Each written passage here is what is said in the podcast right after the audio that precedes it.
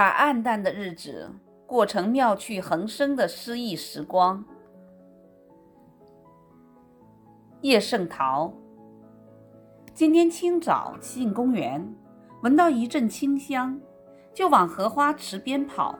荷花已经开了不少了，荷叶挨挨挤挤的，像一个个大圆盘，碧绿的面，淡绿的底。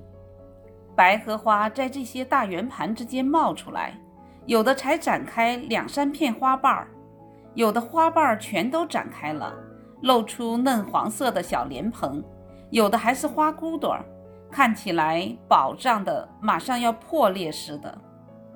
这么多的白荷花，有姿势完全相同的吗？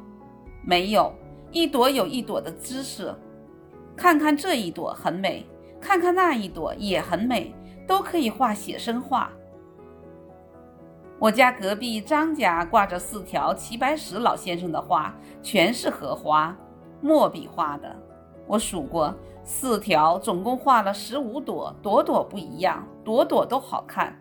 如果把眼前这一池的荷叶、荷花看作一大幅活的画，那画家的本事比齐白石老先生更大了。那画家是谁呢？